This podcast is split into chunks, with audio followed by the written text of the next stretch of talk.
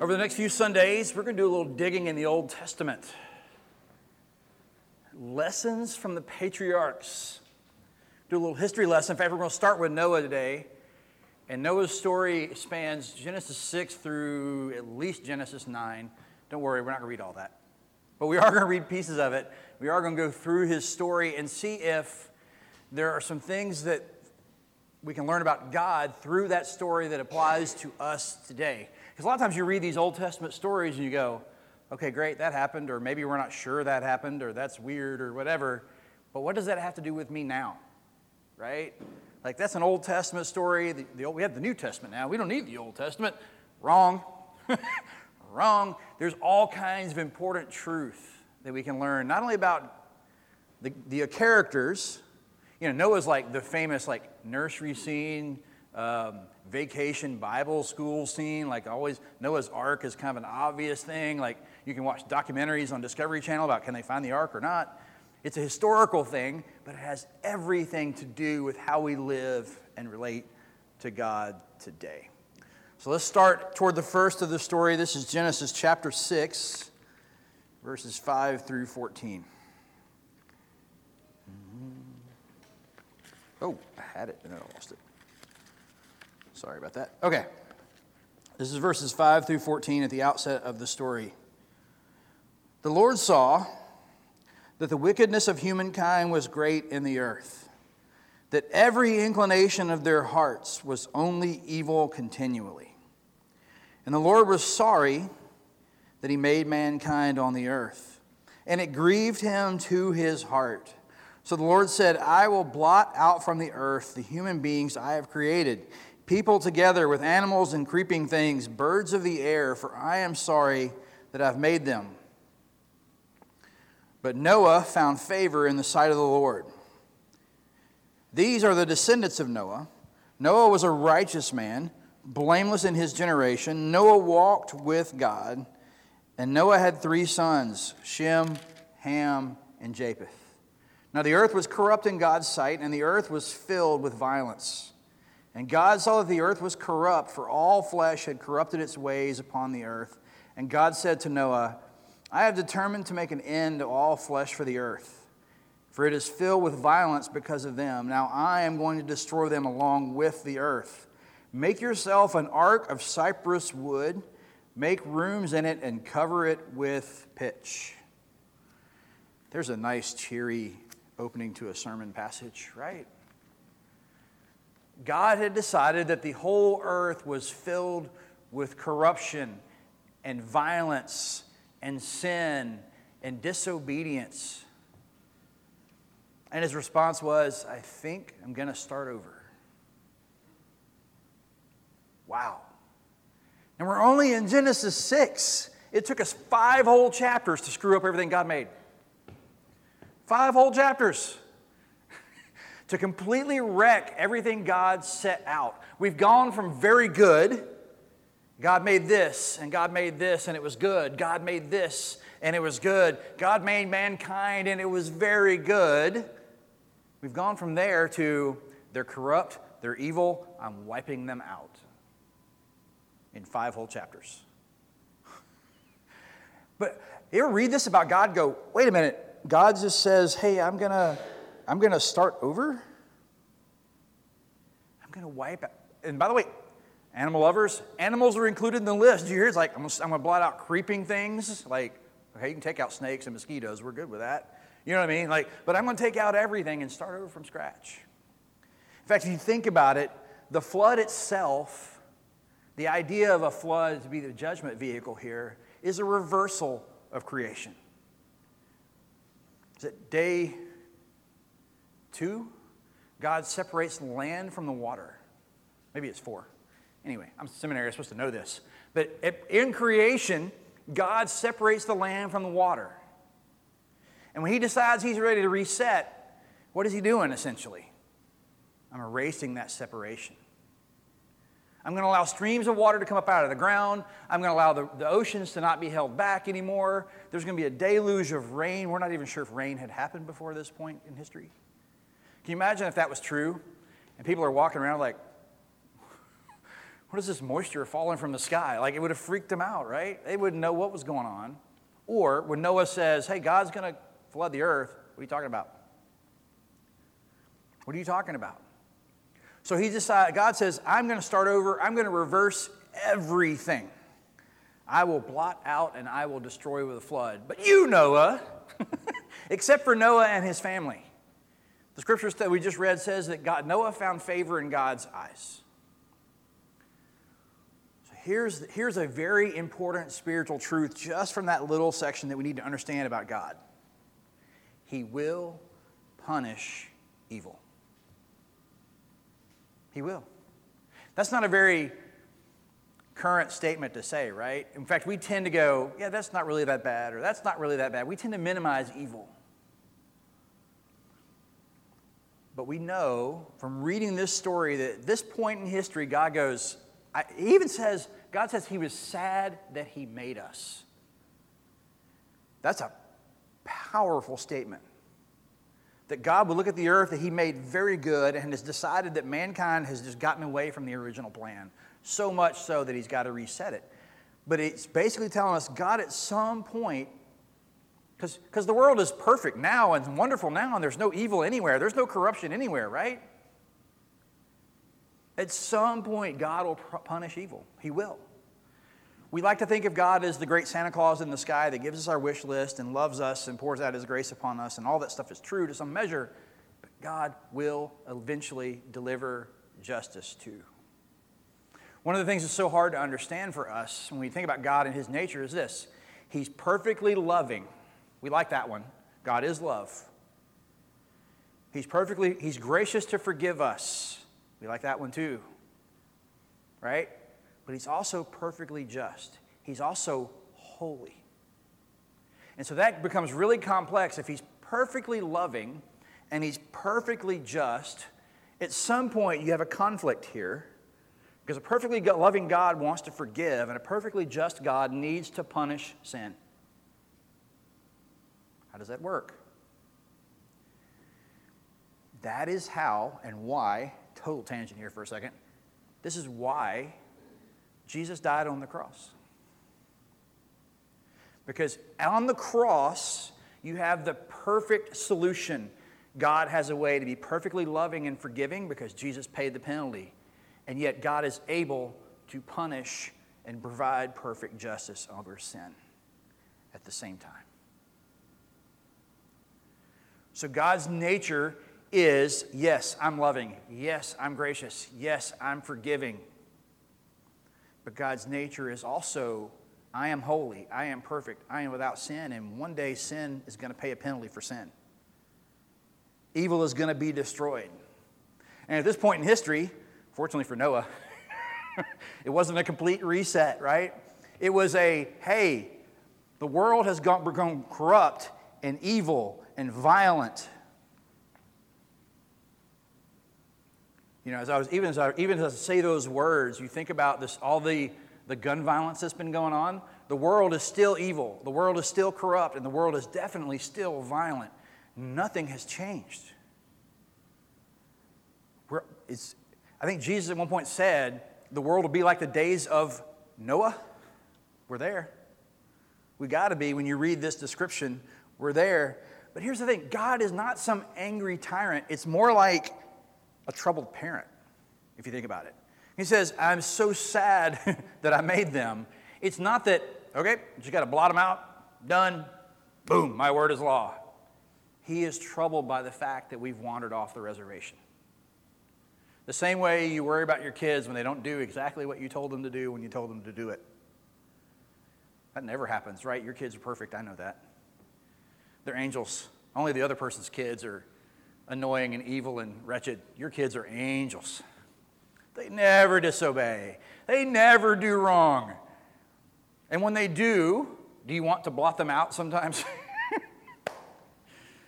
I brought you into this world and I can take you out. There's, I mean, as a parent, we feel that, right? And at the same time, what do we feel? If, something, if somebody messes with them, I'm going to crush them because we love them. It's the same thing I'm saying about God. He definitely doesn't want us disobeying. but he loves us anyway. It's the same tension that God is experiencing in Genesis 6. Look at my people. They're very good. Not so much anymore, but I still love them. Which is an important part of this story because if Noah's story start, stops with, I'm going to blot out the world with a flood, there'd be a lot less of us around, right? But the story continues. God chooses Noah and his family. By the way, sidebar here, when you're reading Genesis, I read a passage in there that said, These are the generations of Noah. Did you catch that? And it kind of gave you a little bit of a liturgy, uh, not liturgy, gave you a little bit of a histogram of his family, right? When you're reading Genesis, you'll notice this. These are the generations of occurs over and over and again. In fact, you'll hear it most of the time this summer because we'll take another one and go, These are the generations of Abraham. These are the generations of Jacob. These are like, in other words, that's a nice, before there were chapters and verse in Genesis, this is how Genesis is structured. This is when you know a whole new story in redemptive history is about to unveil when you hear the phrase, these are the generations of. Oh, something important is about to happen. So we get to this story, and here's Noah, and he's chosen him. Why would he choose Noah? It says God noticed Noah was righteous. God was, Noah was trying to follow God in the midst of a world that was not. He picked him out of everybody and his family out of everybody because even though the world is corrupt, even though the world is evil, even though the world is violent, even the world is messed up by sin, the image of God, his image bearers, us, right, are not completely wiped out. The image of God is not destroyed by sin. God says in creation, let us make mankind in our image. Male and female, let us make them and that phrase is loaded our, made in the image of God. Sin does not completely destroy the fact that we are image bearers. No matter how bad your kid is being, if they set the carpet on fire, they're still an image bearer. No matter how far from God you've wandered, you're still an image bearer. No matter how much that person, you hate that person that cut you off in traffic, they're still an image bearer. No matter how much that person betrays you at work and messes up your world, they are still made in the image of God, and sin cannot destroy that. Not completely. And so God looks at a world that's full of sin and says, All right, we've got to do something about this. So I choose Noah. This is, verse this is verses 17 through 22 of the same chapter. For my part, I'm going to bring a flood of waters on the earth to destroy from under heaven all flesh in which is the breath of life. Everything that is on earth shall die. But I will establish my covenant with you. You shall come into the ark, your sons, your wife, your sons' wives with you. And every living thing of all flesh you shall bring two of every kind into the ark. Keep them alive with you. They shall be male and female of the birds according to their kinds, of the animals according to their kinds, of every creeping thing of the ground according to its kind. Two of every kind shall come into, into you and keep them alive. How did I say? Okay, good. Also, take with you every kind of food that is eaten and store it, and store it up. It shall serve as food for you and for them. And Noah did this he did all that God commanded him. Okay, so now we're at the story, right? Noah has built a boat, a really big boat that's going to hold two of every kind of animal that comes to him. Why, oh, why the snakes had to come to him, I don't know, but they did. Two of every kind that comes to him goes on the boat. I guess the fish didn't have to come to him because they're swimming around anyway. But every kind of animal enters the boat. He says, going to store up all the food that you're going to. You're going to be on here for a while. You've got to feed them. You're going to be safe in this boat as I blot out the world with a flood. What has God already done? It starts to sound like the cross a little bit already. I must and will punish sin, but I will provide a way through. You see, one of the things we can gather from God and from this story of Noah, and by the way, Noah is main, the main character of the story, But you don't hear much from him. You don't see much from him. He doesn't do much except everything God tells him to do. It's like, hey, Noah, yeah. you know, build a boat. Okay. God did it. Noah did it. You don't have a bunch of dialogue from Noah talking to somebody. You don't have a bunch of interaction with people. You just have Noah going, okay, I'll do what you tell me to do. Very smart of Noah, by the way. Right? But what does God do? As soon as God says, I'm going to punish the world, he also provides a way through it. And it's Noah and his family in an ark. It is in God's nature to punish sin, that's true, but it is also in God's nature to provide a way through and out of sin and judgment. It's just like the cross. I have to punish evil, therefore, Jesus has to die. But because Jesus died, I can display my forgiveness and grace and love towards you. In Noah's day, I have to provide, I have to provide punishment and justice for this world that's become corrupt and violent. But I am not giving up on my image bearers. I'm going to provide a way through. Noah and his family in the weird big fancy boat. right? And lots of animals too. He didn't even give up on the rest of creation. You know, and we read the first part of the passage like, I'm wiping out every living thing. He even displays grace on animals. Whichever one's made it on the boat got grace too the grace of survival. They got to live through it too. He provided a way through it. The flood, if you think about this from just, just what's happening here, he's flooding the earth. He's reversing what he did in creation where he separated land and water. We said that. He's literally, in some ways, baptizing the planet.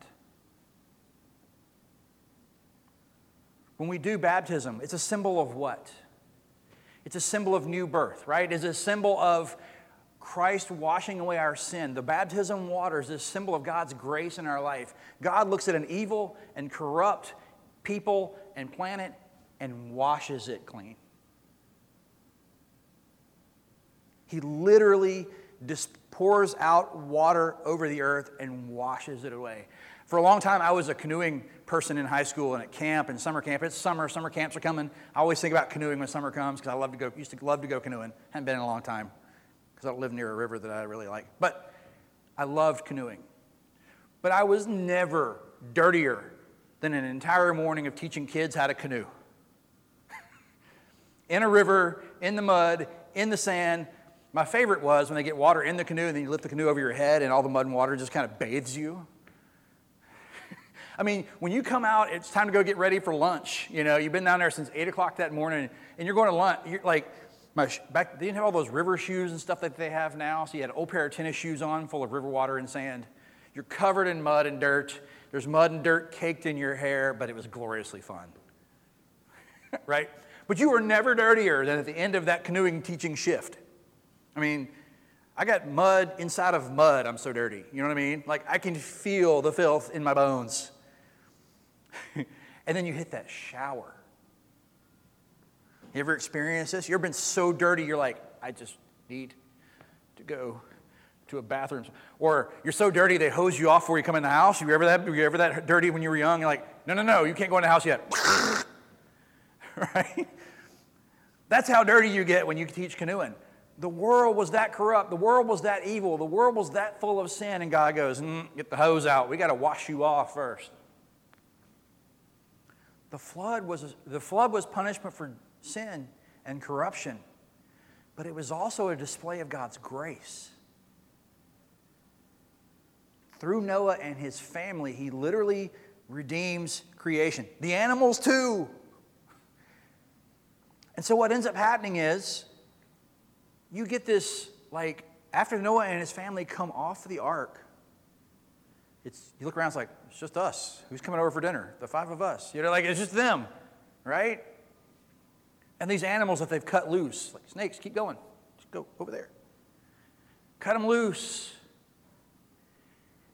Fill the earth and subdue it. This is what's fascinating about this passage. Look at, I'm going to look at Genesis 8 now, just a couple of verses. My bookmarks are messing me up. Okay, here we go. Chapter 8, verse 20.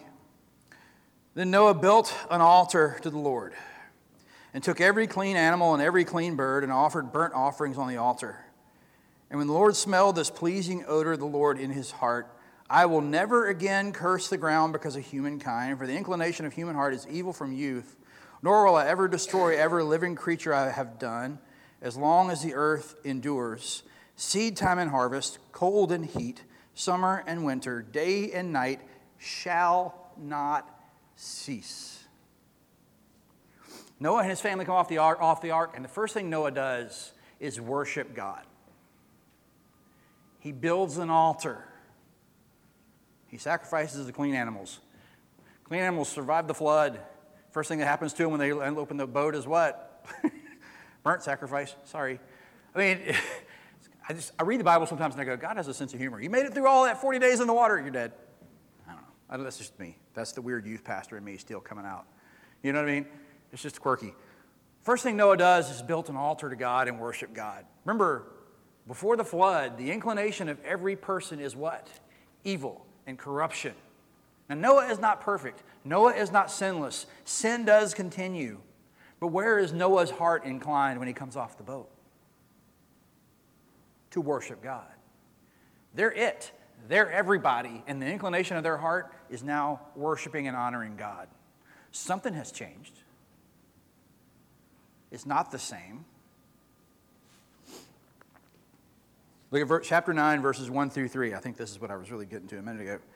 God blessed Noah and his sons and said to them, Be fruit, here it is, be fruitful and multiply and fill the earth. The fear and dread, oops, fear and dread of you shall rest on every animal on the earth, on every kind of every kind of the air, and everything that creeps on the ground, and on all the flesh of the sea into your hand they are delivered. Every moving thing that shall, shall be food for you, that lives shall be food for you. And just as I gave you green plants, I give you everything. So the inclination of Noah's heart has changed. That just lost my place. The inclination of Noah's heart has changed, but something else has radically changed too. By the way, first verse of chapter 9 ought to sound remarkably familiar. Or verse 2 Be fruitful and multiply, fill the earth and subdue it. Ring a bell? It's pretty much the original command he gave Adam and Eve in Genesis 1 and 2. Fill the earth and subdue it. Be fruitful and multiply. I've started over, now you got to help me start over. You got to fill this planet back up. What does that tell us about God's nature? Even coming out of this judgment, this delivery against evil and sin and corruption and wickedness of all mankind, wiping out people. This is one of those passages in the Bible you read. How does a good and loving God wipe out so many people? He could have wiped everybody out. Displayed grace through Noah, and then he gives Noah the same command he gave Adam and Eve. What does that tell us? That God has not given up on us no matter how far we wander, and He won't. In chapter 8, He says, I am making my covenant with you. I promise I will never do this like this again. God makes a promise. Now that I've done this, I will never again destroy the earth because of the inclination of human heart, because it's full of sin. If I did, I'd have to do it every couple of years. You know, like, I'm never going to do it again. That is my promise to you. I will covenant with you and your family. God is, says, I have kept you, I have spared you, I will be your God, you will be my people. Be fruitful, multiply. The writer of Genesis wants us to know this is like a second creation. This is like the first one. Everything is starting over, but things have changed. Remember Genesis 2, what did, Ad, what did God give Adam and Eve to eat? You ever notice this? This is really weird when you think about it. This is one of these things where I go, okay, this is interesting. God gave Adam and Eve what? Every tree, plant, fruit in the garden.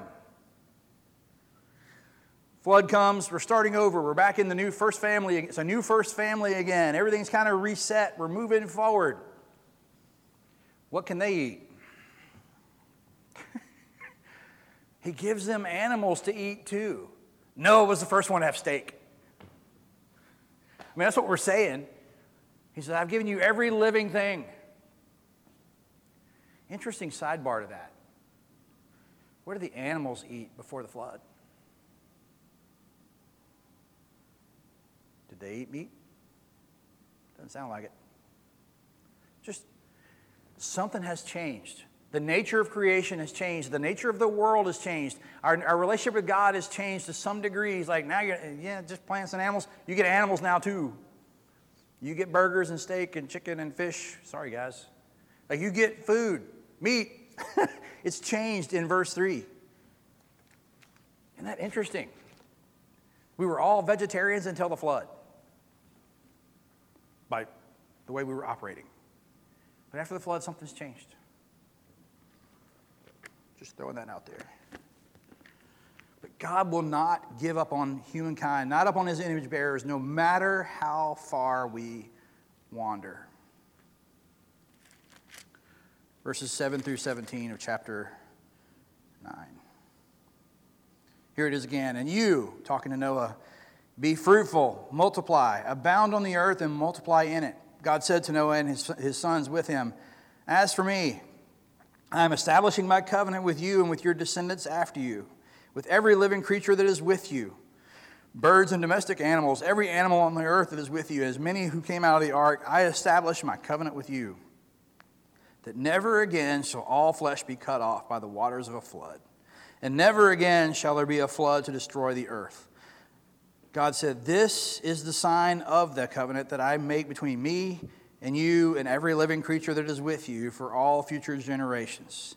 I have set my bow in the clouds, and it shall be a sign of the covenant between me and the earth. When I bring clouds over the earth, and the bow is seen in the clouds, I will remember my covenant between me and you and every living creature of all flesh, and the waters shall never again become a flood to destroy all flesh. When the bow is in the clouds, I will see it and remember my everlasting covenant between God and every living creature of all the, earth, all the flesh that is on the earth. And God said to Noah, This is a sign of the covenant that I have established between me and all flesh that is on the earth. Noah and his family are a new family. He's made a promise not to judge the world the way he just did. He has provided a way through it. He has commissioned this new family, just as he did Adam and Eve to be fruitful and to multiply, to fill the earth and have sub, sub, to subjugate it, to take care of it, to steward it, to care for it, to rule over it as his image bearers on earth. And that's his response to Noah. The first inclination of Noah coming off the boat is to worship God. God says, This is what I wanted. He's not given up on the story. He has not given up on the plan. God has reset everything, but He's reset everything onto the path He originally intended it to go. He could have chosen to leave Noah out of the loop. You realize that, right? That a just and perfect and holy God was completely justified to just start completely over. But He didn't. But the writer of Genesis wants us to make the connection to Genesis 1 because he's like, God has not even stopped the original plan. He still has a plan to be in relationship with us and place us over creation, to be in perfect relationship with us going forward, even though the inclination of our heart is still towards sin. Because that's the old cut the Old Testament, God was grumpy, Jesus came, now he's happy. You know, like this is, the plan has not stopped, but it has changed. And God binds himself and says, I will never destroy it like this again. Not the way that I just did. I'm going to provide another way for us to be in relationship with each other. I'm going to punish sin. I have to punish sin. I have to punish evil because I'm holy. But that is why I sent my. That's why I had to send my son, so that I don't have to flood and destroy the earth again. Because sin will be punished, and I will be able to forgive, and we will be in relationship, and one day God will completely eliminate evil and sin. Because He will. One day, the only people on the earth will be, their hearts will be entirely inclined to God. Everybody. All of us. And the world will be what God originally intended in Genesis 1. When you get to Revelation 21, it looks a lot like Genesis 1, except it's a city instead of a garden.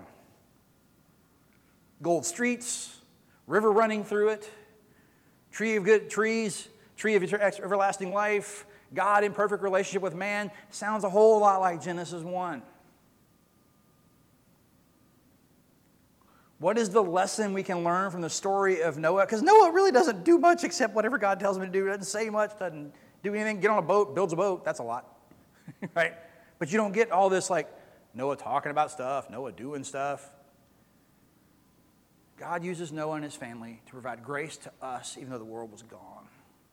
And what's really interesting, and it's a subject for another sermon every day, is if you know the rest of Noah's story, Noah didn't stay perfectly inclined to God forever. Noah kind of screws up if you keep reading his story. The rest of chapter 9, he goes off the deep end. He's the first one to plant a vineyard. Way to go, Noah. Noah gets a little lit after this part of the story and messes up. He's not perfect. We're not perfect. We still sin. And the inclination of our heart is still to disobey God. And yet, He sent His Son anyway. Just like with Noah, just like with the world then, God provides a way through. He has to punish evil, but He has provided us a way through. And He will never, ever give up on His image bearers. That's what the story of Noah teaches us. Is that's the God we serve. That's the God we worship. That's the God we see even in the Old Testament the one who's perfect and holy, the one who loves us enough to display his grace in our life, and the God who will not give up on us. Because he is loving, and he does want to pour out his love and his grace upon us. That's why it's appropriate that this story would be the story we read on a communion Sunday, right? That no matter how far you've fallen, no matter how far you've gone off the reservation, even last week, if we confess our sins, God is faithful to forgive us because of what Jesus did. And that is what we celebrate. That is what we remember when we serve and, and come to the table of communion together. Let's pray and then we'll take the elements together. God, thank you for this Sunday morning, this Pentecost Sunday, when you poured out your Spirit upon us to move your mission forward to continue to be the one you were for Noah. The one who loves us, the one who displays grace even in the midst of your holiness and justice. The one who wants relationship with us and pursues us no matter what. As we come to the table this morning, we ask that you would forgive us of our sins because they are many. That you would continue to display your grace and your love in our life and that you would shape the inclination of our heart only towards you. In your precious Son, Jesus' name, we ask this. Amen.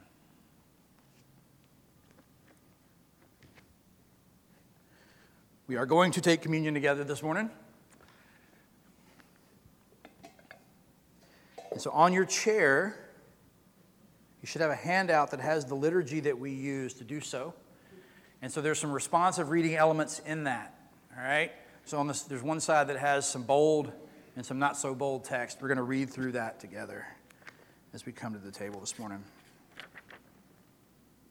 The Lord be with you. Lift up your hearts.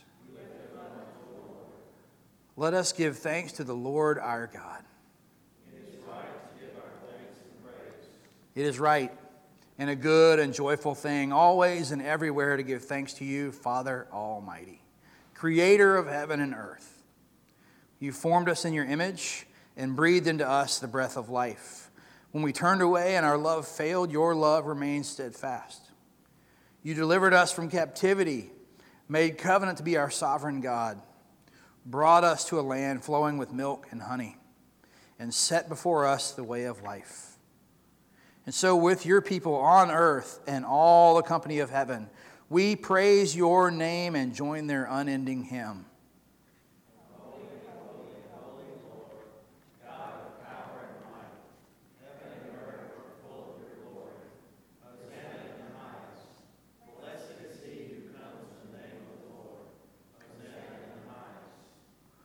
Holy are you, and blessed is your Son, Jesus Christ. By the baptism of his suffering, death, and resurrection, you gave birth to your church, delivered us from slavery to sin and death, and made us a new covenant by water and the Spirit. By your great mercy, we have been born anew to a living hope through the resurrection of your Son from the dead, and to an inheritance that is imperishable, undefiled, and unfading once we were no people, but now we are your people. Declaring your wonderful deeds in Christ, who called us out of darkness into his marvelous light. When the Lord Jesus ascended, he promised to be with us always in the power of your word and Holy Spirit. On the night in which Jesus was betrayed,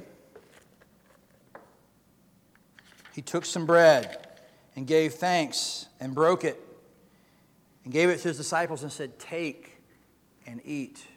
This is my body, which is broken for you. Do this in remembrance of me. When the supper was over, he took the cup, gave thanks, gave it to his disciples, and said, Drink from this. All of you, this is the blood of my new covenant, poured out for you for the, many, for the forgiveness of your many sins. Do this as often as you drink it in remembrance of me. Lord, on the day you raised him from the dead, he was recognized by his disciples in the breaking of the bread and the power of the Holy Spirit. Your church has continued in that breaking of bread and sharing of the cup. And so, in remembrance of these mighty acts in Jesus Christ, we offer ourselves in praise and thanksgiving as a holy and living sacrifice in union with Christ's offering to us as we proclaim the mystery of the faith. Christ has died. Christ is risen. Christ will come again. Pour out your Holy Spirit on us gathered here. On these gifts of bread and wine, make them be for us the body and blood of Christ, that we may be for the world the body of Christ, redeemed by his blood. By your Spirit, Make us one with Christ and, and one with each other and one in ministry to the world until Christ comes in final victory and we feast at his heavenly banquet. Through your Son, Jesus Christ, with the Holy Spirit in your holy church. All honor and glory is yours, Almighty Father, now and forever. Amen. So here's how we take communion at Connection. We've got some piece, we got the bread already torn up here. We've got the cup. The band's going to lead us in some music.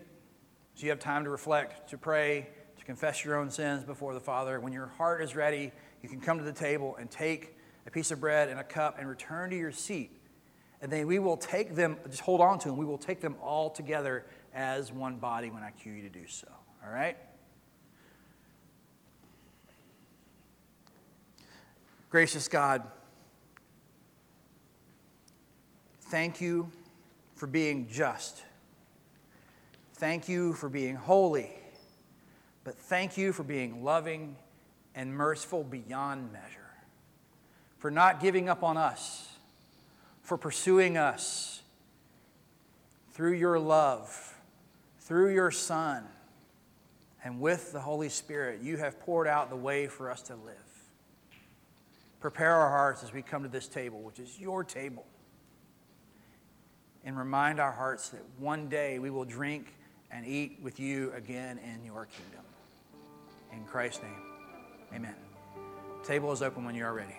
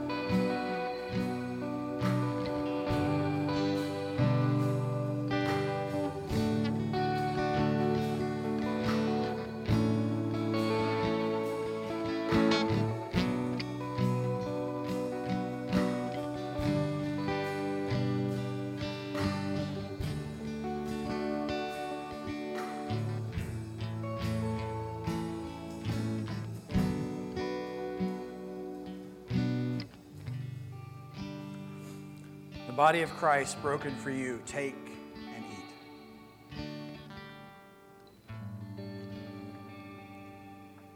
The blood of Christ poured out for the forgiveness of your sins and a sign of his new covenant. Take and drink.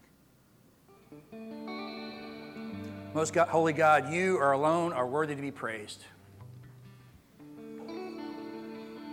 We come from you through the Son and live with your Spirit inside of us to empower us, to draw us ever closer to you, to move us on towards perfection. Help us to live in the way that you have called us to live. And thank you for your wonderful grace poured out upon us. In Christ's name.